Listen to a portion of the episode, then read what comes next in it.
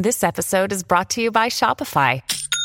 Forget the frustration of picking commerce platforms when you switch your business to Shopify, the global commerce platform that supercharges your selling wherever you sell. With Shopify, you'll harness the same intuitive features, trusted apps, and powerful analytics used by the world's leading brands. Sign up today for your $1 per month trial period at shopify.com slash tech, all lowercase. That's shopify.com slash tech.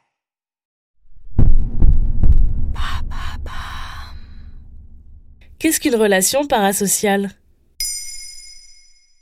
Merci d'avoir posé la question.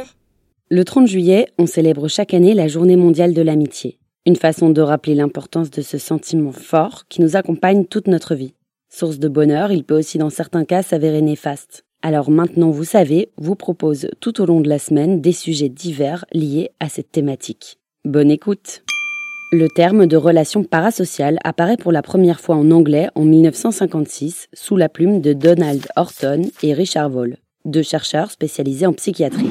Mais le concept a revu le jour dernièrement dans le cadre du procès en diffamation intenté par Johnny Depp à son épouse Amber Heard au printemps 2022.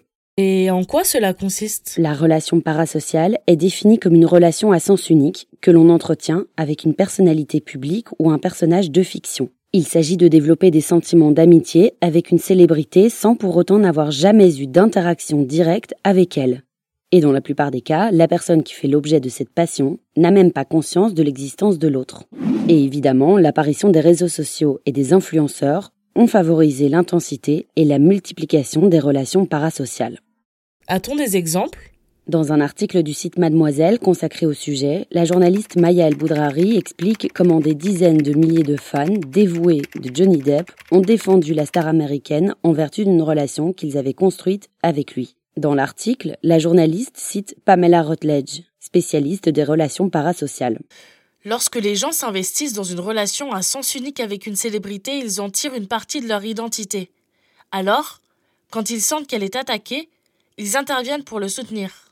Ce qui conduit les fans à penser que Johnny Depp serait incapable de violence conjugale, en l'occurrence. La relation parasociale est-elle positive?